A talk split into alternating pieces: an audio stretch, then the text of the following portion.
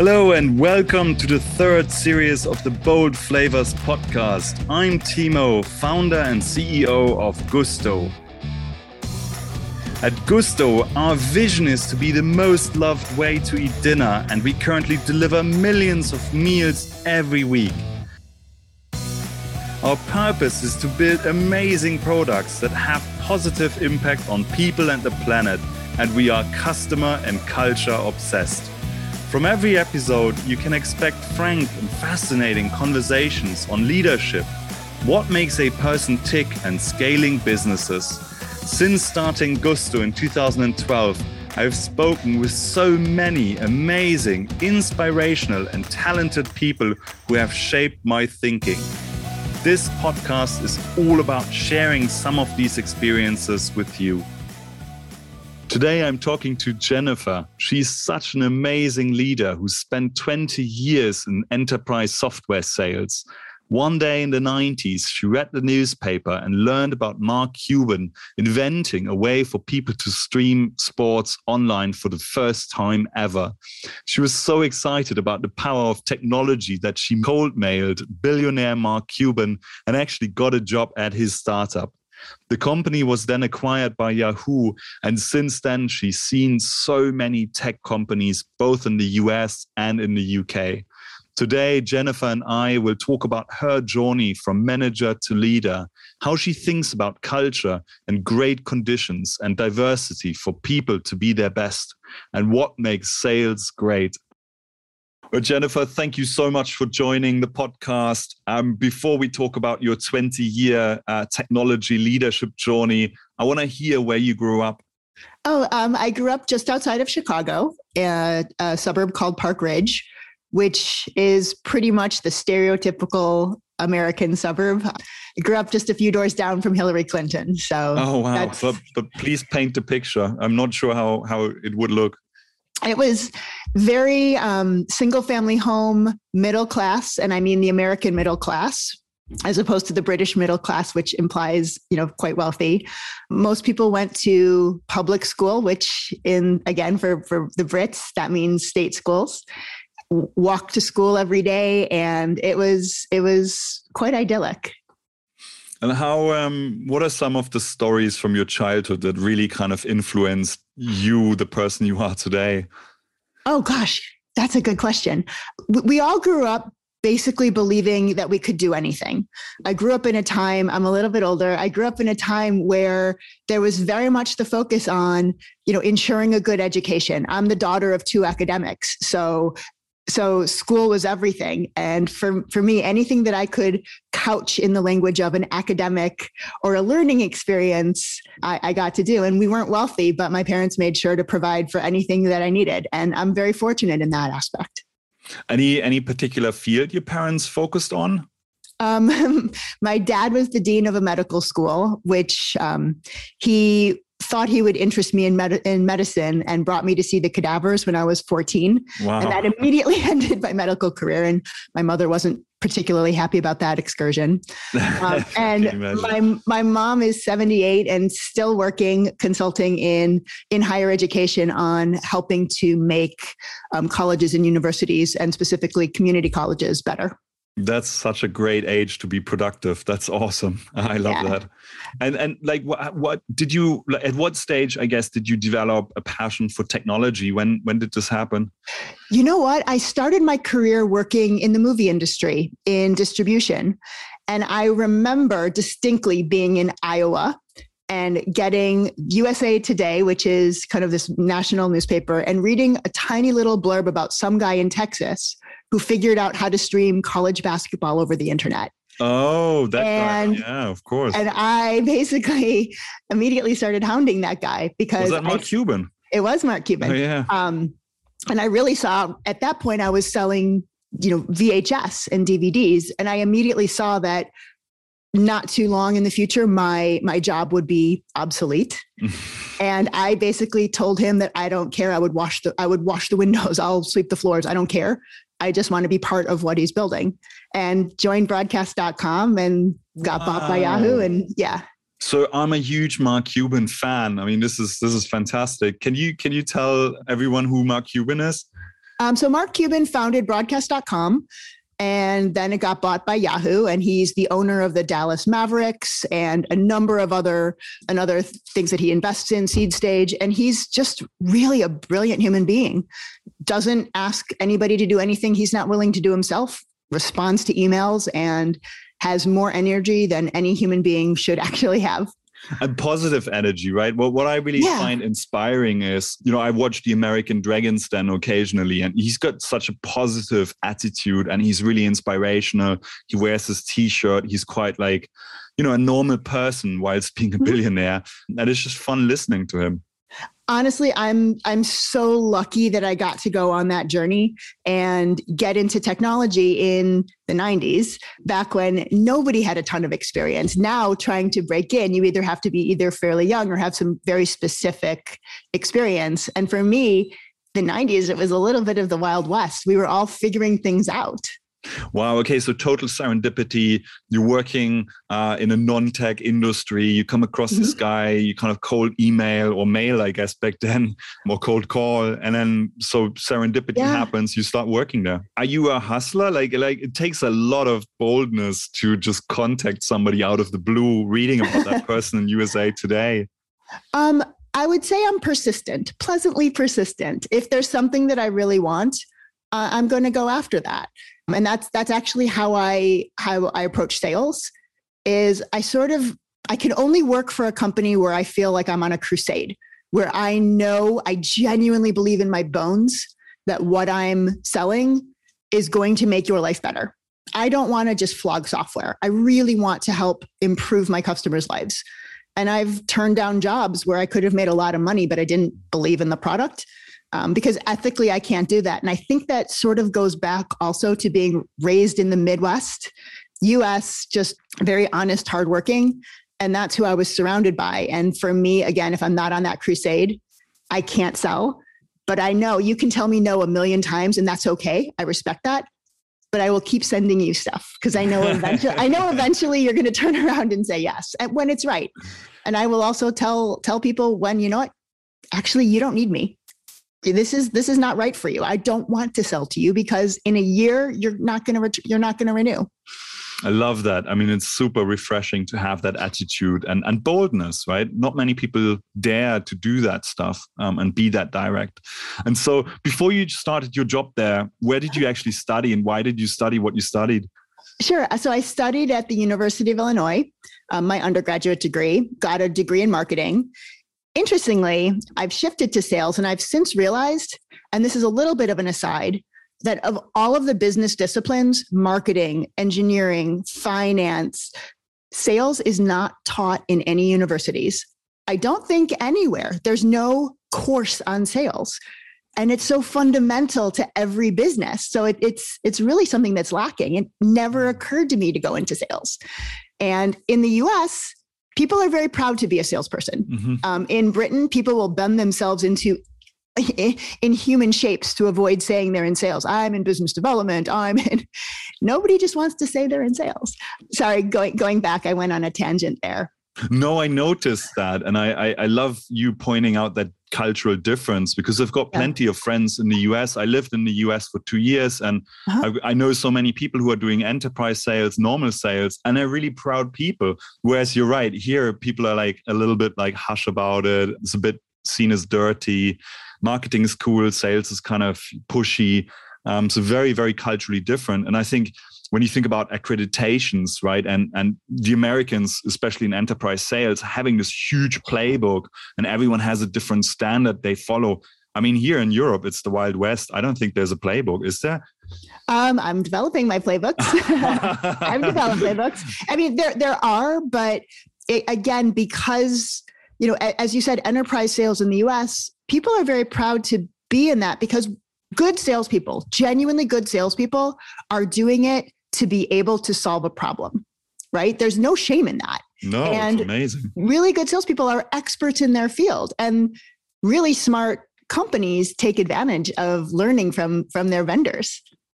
Makes perfect um, sense. Um, I, I want to stay on that persistency topic. I love that personality trait. It's awesome. Like, can you tell another story that's like similar to the one um, where you just cold called people? Uh, gosh, I mean, I have I have customers where, um, you know, going back to what I said, I don't want to sell. I mean, I've been in weddings of some of my customers. I really have become friends. Not everybody, but there was one customer who I really wanted to win. I really wanted to win. And in the meeting, I realized I was 100% not right for them. And I actually gave the name of a competitor and said, This is who you need right now. Here's a couple markers from your business when you see this starting to happen, when you reach this level, when this complexity starts to come in, call me and then I'm going to be right for you. And I kept track oh. through the through the media and such. And when I saw that it was appropriate, and I waited, I had to wait probably two years. Wow. I reached back out and said, "Hi, um, this is." Remember, we had this conversation, and it was the easiest sale I had because they knew that I was honest. I wasn't trying to just flog something. Wow. Okay. That's really fascinating. That's great insight. Just going back to kind of, you know, Mark Cuban, how long did you stay at his company? When did you leave? Why did you leave? Sure. Well, I mean, broadcast was bought by Yahoo fairly soon after I joined. So I really was part of the Yahoo family for most of my career there. I was there for five years and I left to move to England to get a master's, master's degree at the London School of Economics. I wow. knew I wanted to live in England, and higher education, um, being in my family, was something that was very um, not not pushed, but recommended.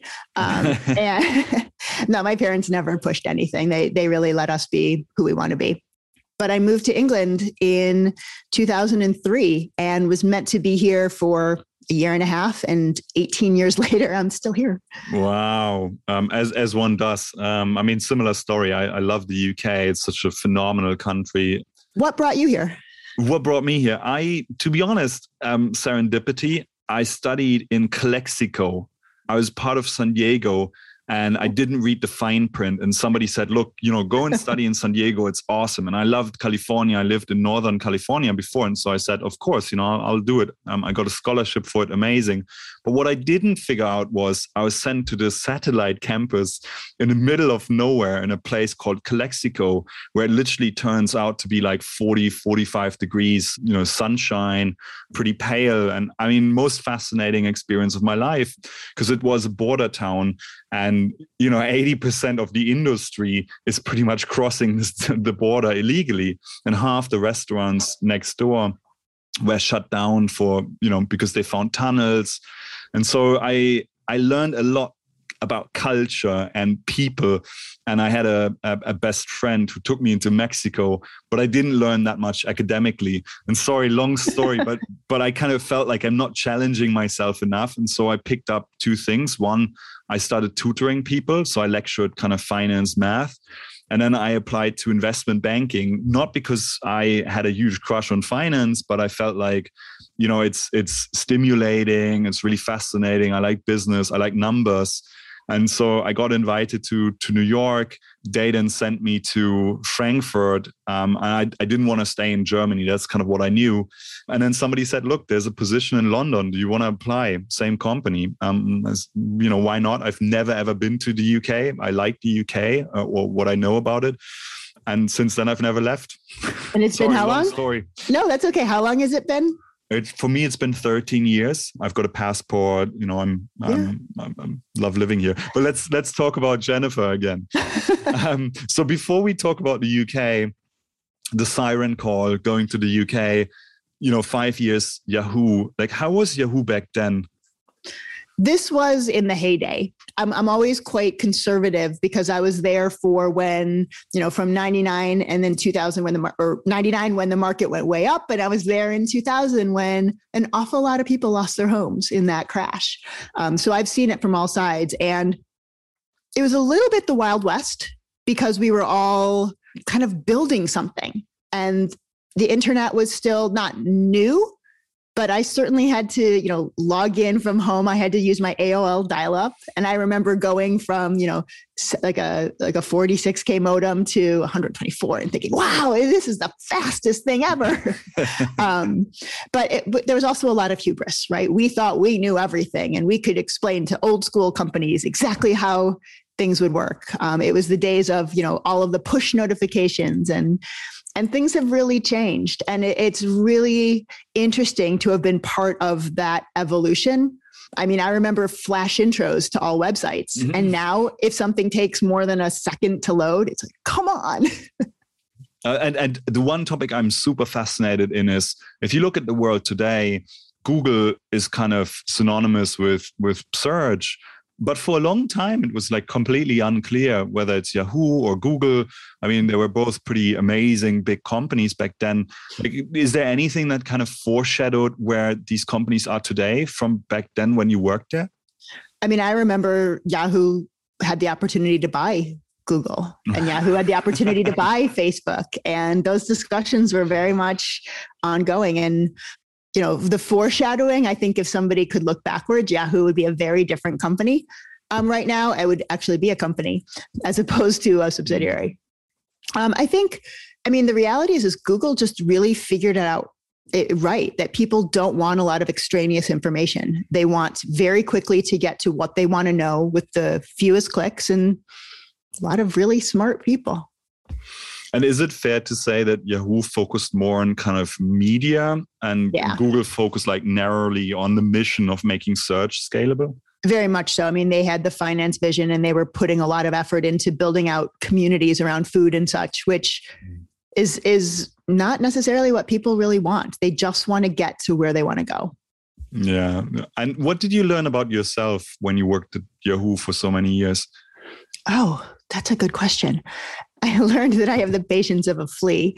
Um, but no, because everything was moving so fast. And for me, I learned that being curious is one of the most important things that anybody in business can be being curious about my customers being curious about the market being curious about where things are going being curious about the competition i don't even pretend like i know everything i know a fraction but i'll work really hard to ensure that I can get up to speed on things.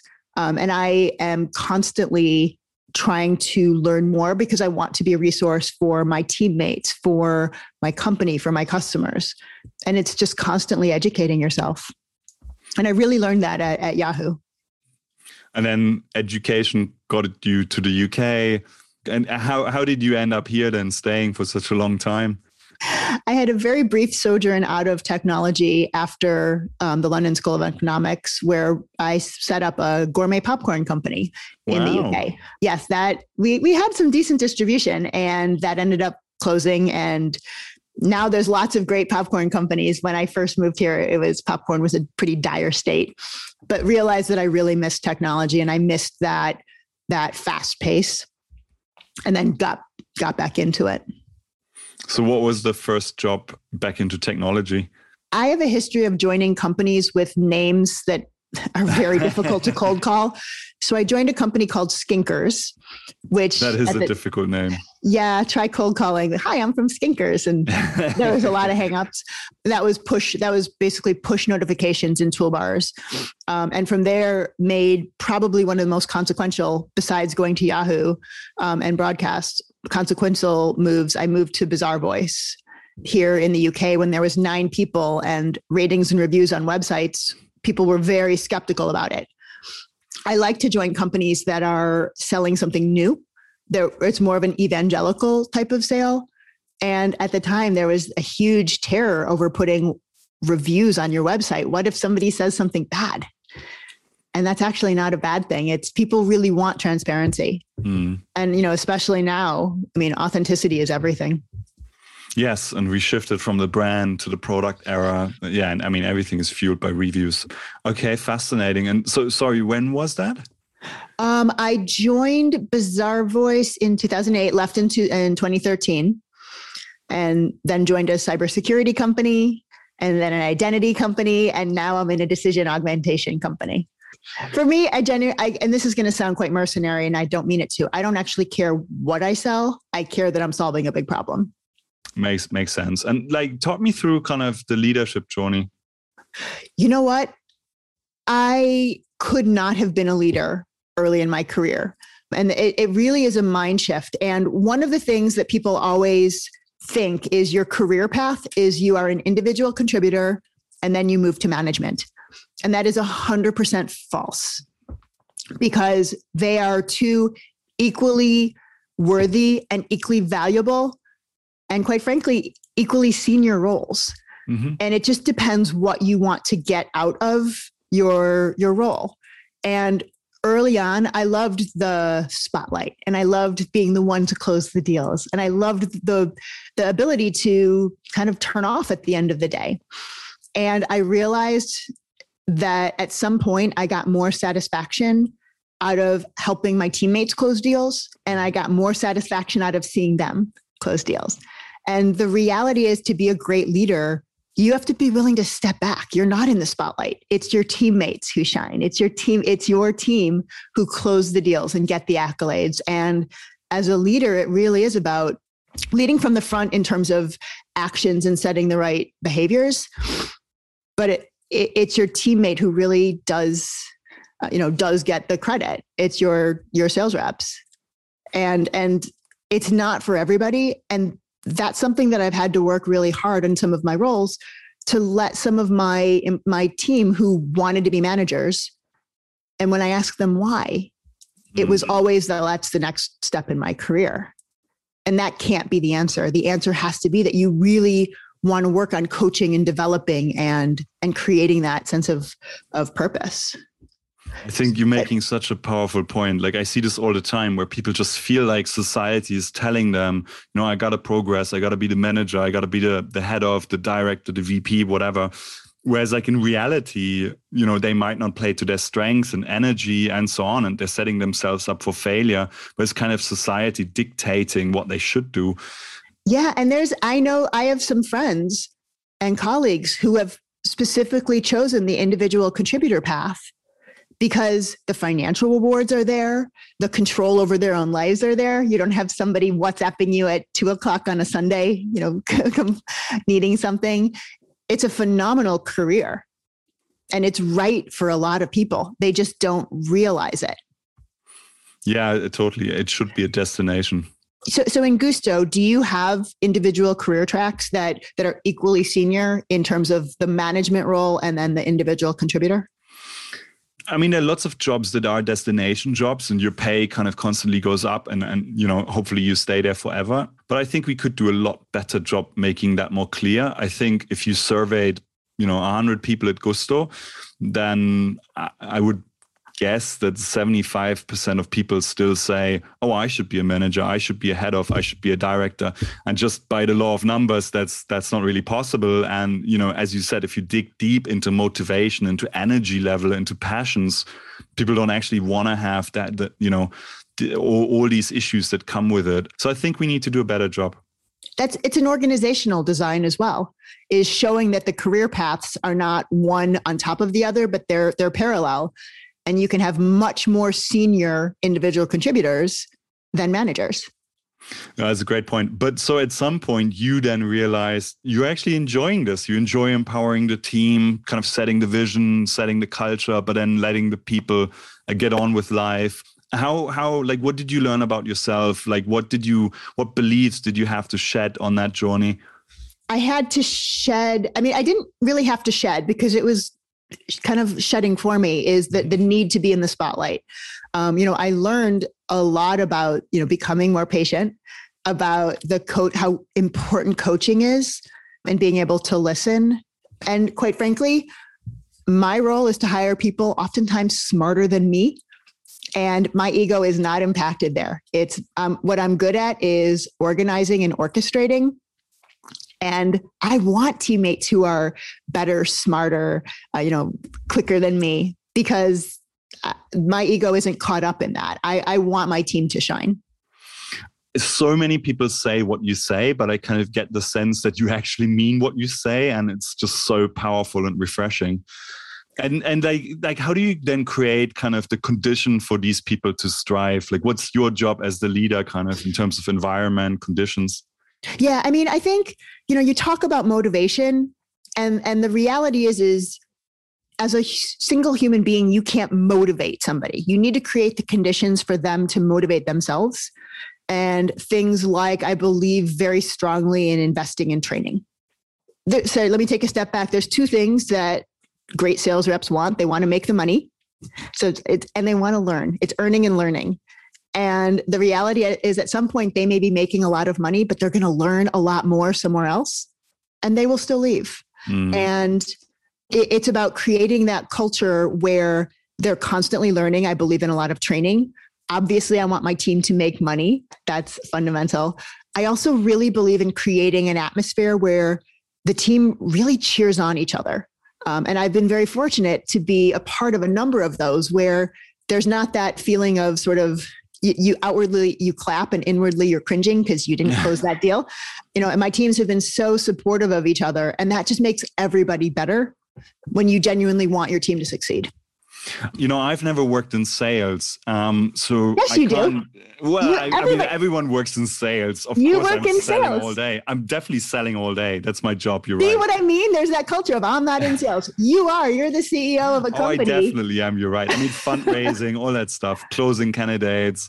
But I, what I'm curious is about is is kind of sales cycles and the psychology of the team, the leader you know you're you're sitting there you're trying to sell uh, it might take i don't know six nine months 12 months. Like how do you psychologically set yourself up for that and also keep morale high? Sure. I mean the reality is is you hire different types of people for different roles. If it's a quick transactional sale i'm not going to say you hire a more junior person because there are senior people who are very well suited to that. The longer the traditional the enterprise sales the year, two year sales cycle, that's a different sales rep and that's a different skill set. And some people grow from being a transactional salesperson to a more enterprise salesperson and some people don't and that's actually that's really okay and there's no shame in that it's about hiring the right people for that role and setting them up for success and there's when i'm hiring i look for there's intrinsic capabilities, things that are part of who they are. Do they have an intelligence? And by, by intelligence, you know, I don't mean that they can solve the quadratic equation. I mean, you know, are they curious? Are they going to learn about their customers? Are they going to learn about the market? Do they have EQ? You know, in sales, sometimes it's pushing and sometimes it's it's kind of taking a step back. So intelligence is really important. Do they have integrity? You know, I don't want to micromanage my teams. I want to trust that they're going to be doing the right things, both for the company and the customer. Right. So there, there has to be that integrity. Are they hungry? You know, especially working in a startup or scale up, there's always a lot more to do. And of course, I want my teams to shut off and have, you know, family time and, and work life balance. But when they're working, will they make that extra phone call? Will they just do that much extra? And, and the last is, are they coachable? Do they know everything? Are they able to be coached? And that's that's really important. And those are intrinsic. It doesn't matter what role you're hiring for. And then when you're hiring based on what role it is if it's transactional or enterprise then you look at the competencies. And if it's an enterprise long sale somebody junior just isn't going to have that that gravitas or they won't know how to orchestrate a deal you know and orchestration is a huge part of any enterprise sale. You know how to move around the company how to make sure you have multiple touch points when to bring in resources from your own company. Again you have to hire based on based on the role. And i'm sure i mean at gousto you're looking at that same thing too no Oh, absolutely. I mean, I love your mental model. I'm definitely taking notes here. Um, and I, will shamelessly kind of steal some of the playbook. But yeah, I mean, like, look, we're hiring 500 people until the end of this year, and it's wow. only, you know, a couple of months left. And so we're on such a huge hiring spree. And um, it's challenging, it's really tough. But it's also huge fun. I, I think in the last nine years, I, I had the privilege of interviewing a thousand plus leaders um, for different jobs, and it's just fun to get to know people. When you're interviewing people, do you have a, like a competency framework and a characteristic framework or how do you how do you have some kind of a rubric well to, to just contextualize right? Like when when gousto was founded um, i didn't have any funds. You know we hired interns. We couldn't pay a salary. Today obviously the world is different. We've got an amazing people function. Um, and so I think over time, we learn how to use competency frameworks. We force rank what we look for in people. We definitely um, prioritize kind of behavior, culture, attitude over actual experience. So whether mm-hmm. you worked at Yahoo or Bank of America should be secondary. I mean, obviously, some some jobs require experience, but it is really about kind of the intrinsic raw materials, growth mindset, you know, these topics.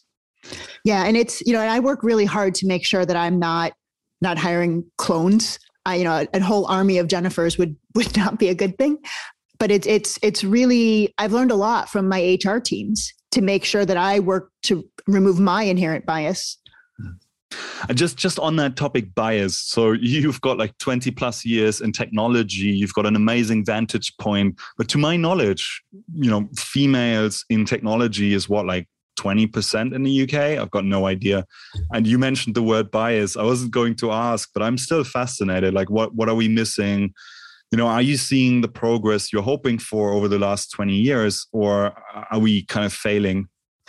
I think we're still failing because most companies have a very low if you're just talking about, you know, male to female, females in technology are always quite low and then when you start talking about people of color and different different capabilities, and even talking about neurodiversity.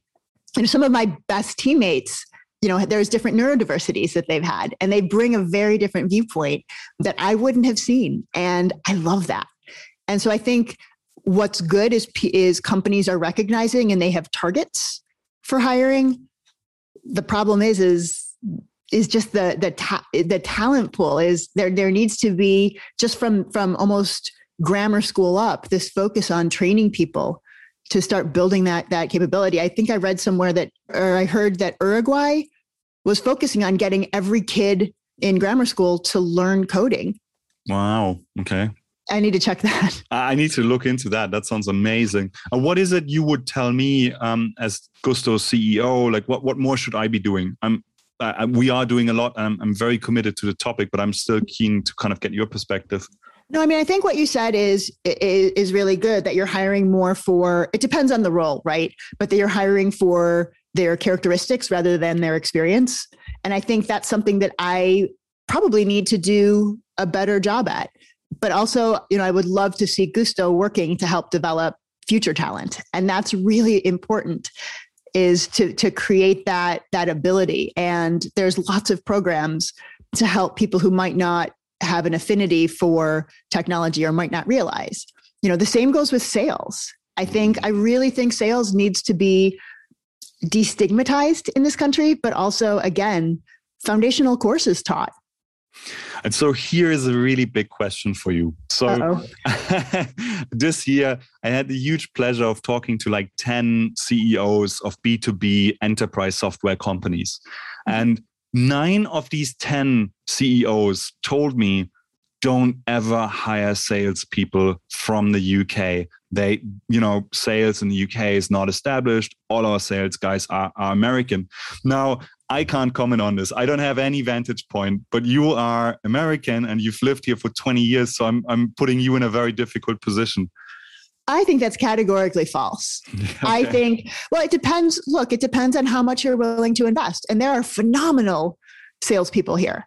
And the culture is changing. People, I'm starting to see, you know, glimpse of people saying, I'm in sales. But that's that that I feel like that might be a little bit, and I'm gonna get in trouble here, but that might be a lazy, lazy answer because you have to be willing to invest in the training and you have to be willing to invest in constant improvement both of yourself. I mean, I'm I wouldn't even pretend to be perfect. There's so much more I need to learn. Pretty sure after this episode, there will be so many more people who want to go into sales. Um, and I kind of agree. It's it's a pretty big generalization. Um, I hope so. And it's you know I think the the enterprise sales, a lot of the great enterprise sales companies that that invested a lot came out of the U.S. And I think maybe that's where the mindset is. But I'm very proudly hire British people. I do have I did have to change my approach a bit when I moved here. In the US I could be more direct and quite a bit more pushy. In the UK there's there's almost a reluctance to say no. Instead mm-hmm. of saying no, I don't want this. in which case that's actually when sales really starts is when they say no, but I've just had to change my approach a little bit. Yeah, same here. Coming from a very direct in your face country um, to a much more kind of how are you feeling? You know, how's the weather? Like, what, what's going on today? Like, it's a very different approach culturally. I agree. Yeah. It's fun. Um, do, do, you do you see that bridging though? Because you know, obviously, you you grew up in Germany, correct? You said? Yes, yes. Um, the thick German accent has never gone away, but I, I still sound like I just moved here from Chicago. Is it bridging? I, I, I think it's kind of converging to some extent. You know, like companies like Gousto, we employ almost 40 nationalities. And so it's kind of a melting pot of different cultures and and there's kind of a commonality, and that's the culture, the values, the ownership principles, kind of the behaviors we celebrate it's it's not so much you know is it is it a british culture versus a german one can i ask i mean let me let me turn this on you then for gousto what benefits have you seen by having such a diverse culture I mean, ultimately, we are not in the job of squeezing 1% of innovation out of our, I don't know, engineering system, for example, right? We are in a blue ocean uh, opportunity. So our vision is to be the most loved way to eat dinner. Our purpose is to have positive impact on people and the planet. And there's like no way that I, as the CEO, can figure out everything and then just tell the next person in, in the org design, kind of you do X, and that person tells the next person, you know, work 10% harder to achieve Y in all honesty, I don't know how the future looks. I've got a fairly clear kind of strategy in place and I've got like principles in place, but I really need everyone to be activated to be their best at work to help me figure out how the future will look. And I think the more diverse the team is, the more ideation we have as a company and the more likely we find out what our blind spots are, what our biases are. We innovate faster as a team. And so diversity across all dimensions just matters the world. Would you consider Gousto a food company or a data company? Data company. Data first, and huh? look, let me qualify that comment. But you know, we have a thousand five hundred people working at Gousto. You know, of that, we have what like twenty people working as magician chefs. Like they are amazing and they deserve so much credit. But what is that like one percent? I mean, the company is so diverse, and the common denominator really is we look at data to tell us the truth and we try to create a meritocratic system you know in which ideas matter not whether you are the ceo or the assistant or you know the floor operative. The ideas really should matter and mm-hmm. data is kind of the great equalizer and the more data you can push into the front line i think the more you empower people to really have a voice. No that's fantastic. I love i love that Let's um, let's pivot slightly. I love to hear more about coaching. So you a couple of times you mentioned coaching. Mm-hmm. You know, talk me through what you learned about coaching and and the power of coaching. Uh, to be honest, and I'm still learning. Um, would I would I give myself a 10 out of 10? Not a chance. And I've learned so much by working for great people myself in terms of people who didn't solve things for me, but asked questions to make me think about a problem in a different way and I'm still learning how to be, you know, really good at this. But it's I think it's it's really important when you're dealing with sales reps is to think every conversation that you're having with a customer, what what went well? What could you have improved on? You know, what maybe should you have done differently? Um, and one thing that I really like is in in forecast meetings having the team talk about deals amongst themselves and question each other. And I find oftentimes, you know, my team will ask really insightful questions, which then sparks something in their own mind, like, ooh, I'm asking this person to do something. I'm not doing this myself. Um, but That's it's super powerful. It's it's it's so powerful, and it, it, again, you have to make sure that everybody agrees to take egos out of the room because th- there have been times when a senior rep is questioned by a more junior rep, and this junior rep was asking phenomenal questions, and the senior rep was getting quite perturbed and you know that was that was a hiring failure on my part. They weren't coachable. And it was and there's been there's been magic that happens when when you allow that for learning for everybody to learn from each other. But but coaching is the is really one of the key things as, as a leader is being able to ask the questions to help help your team think about things in a different way and nudge them in the right way without telling them what to do yeah, it's such a powerful point. And and who is coaching Jennifer? You know, like you have uh, mentioned that you have got yeah. such amazing kind of people you work for, but how how are you being coached? I'm not shy about asking for help. And so I am extraordinarily fortunate that I've worked for some amazing people. And to be honest, I still go to them for help. I've got a WhatsApp group of peers that you know, sometimes, you know, we're all in leadership positions and sometimes I face something that I don't actually know the answer to. And I'll ping my peers and say, this is what I'm thinking and just get some get some advice because any problem that I'm facing, somebody has faced before. Mm-hmm. There's, you know, I'm not facing anything incredibly unique. And, you know, I know the journey that my company is on. I know where we want to get to. I know how to get there. You know, it's just sometimes the steps. There's the I need I need a little bit of advice. And so I, I have mentors myself. Makes sense. And w- I mean, would you consider coaching people outside your organization? Like, is this something you would pursue at some point professionally, even? Um, probably not professionally, but I'm a very, very strong believer in informal coaching. And, you know, at some of my past companies, what I would do is, especially to help promote women, I would kind of very informally serve as a coach or a mentor um, and try to help them get promoted or or you know gain positions that they knew they wanted. And but i never did that formally. For me it was just more because i believe it's the right thing to do. Mm-hmm. really really powerful. And talk me through how you unwind. I mean again you know chasing big kind of sales uh, events must be really stressful. You're kind of waiting to get a call back. Might happen might not happen. Like how do you unwind? Like how do you balance this all that's a phenomenal question, and once I can answer that, I would love to have a great answer. I, I um, people who know me will probably say I don't unwind. I mean, you seem pretty high energy. I am. You know, just once I want somebody to meet me and be like, "She's so chill." Um, that that that's never going to happen. That's okay. I know. I know my strengths and my weaknesses. I mean, exercise is really important. I think having interests outside of work that have nothing to do with work is important. I think connections with friends and family is critical. And I, you know, I think as horrific as this pandemic has been, I think it also really put a spotlight on the need for self care and the need for human connection because spending, you know, all day staring at people through pixels is not healthy. There needs to be that human interaction as well.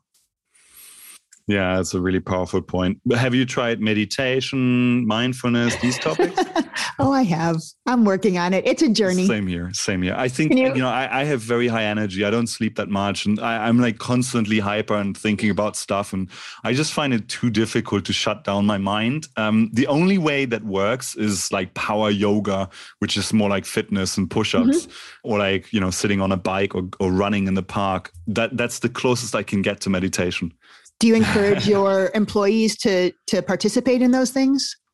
We do. I mean, we have a running club and we do all kinds of things. We've got like a yoga teacher coming to the office. Um, I mean, to be fair, office attendance is pretty low at the moment. You know, we pay for gym classes, virtual gym staff. Joe Wicks has done a couple of uh, sessions with us as a team, which has been hugely fun. He's amazing. That's fantastic. And you know what? I think I think that's important because that goes to the culture of the company and what I'm finding is, you know, the Gen X, Gen Z, sorry, and millennials, they they care deeply as they should about the culture of of where they're joining, and it's not just about how much money they're going to make. It's not just about the financials anymore. It's about really a whole balance. Yes, you massively see this. And I mean, you know, the perception of Facebook, Google, Amazon is shifting so fast. I, I don't want to bash them. These are great companies, but the perception is shifting. And I think if you can offer, you know, not just an exciting vision, growth, and so on, but you can actually talk about purpose with credibility, it's a massive, massive differentiator. It was quite nice having everything down for a few hours the other night, wasn't it? it was bizarre. It's like, why is none of this working? Let's talk about you. You know, you established that there's some people who arrived at the destination. They don't need to be managers to be happy and fulfilled in life. But then there are a few people who want to be leaders, who want to kind of mm-hmm. emulate Jennifer's journey. Like, what what advice would you give them? Everybody's a leader, right? And some of my most impactful leaders have been individual contributors to start. I genuinely believe in promoting from within wherever you can because you've got that domain expertise and career ladders and and such. You know, I think it's about being willing to to to take a step back when you're when you're looking at at what you want out of life and you know in sales there's a couple just non-negotiables and this is more capabilities of forecasting you know, especially when you're working for a company that has you know VCs investing they want to know exactly what's going to happen. And so the ability to be predictable is important. And so I'm in my last role I promoted two of my top performers into management and they're absolutely brilliant. And they were able to forecast for themselves almost not to the penny but I knew they were when they said something was going to come in it would. And for their teams mm. they were absolutely able to to understand how to do that making sure that they are helping coach and coaching is a skill and i'm again as i said still learning myself always learning but coaching them on how to coach is important. Hiring is important making sure that when you're in, when they're interviewing team members they they have some kind of a framework and it's not just oh i like this person or this person seems similar to me. It's what are you really looking for? A lot of people don't realize that interviewing itself is a skill it's a huge skill and it's so difficult. Still still learning on that one. So those are fantastic kind of tips for people on the leadership journey. What is it that only you are doing today? Like you know what's what's the stuff you focus on that has the greatest impact? Well, I don't think there's anything that only me is doing. I think, you know, I would love to be that much of a vanguard, but I, I don't think I am. You know, I think it's really about being able, again, to take your ego out of things and figure what's best for the company and what's best for the team.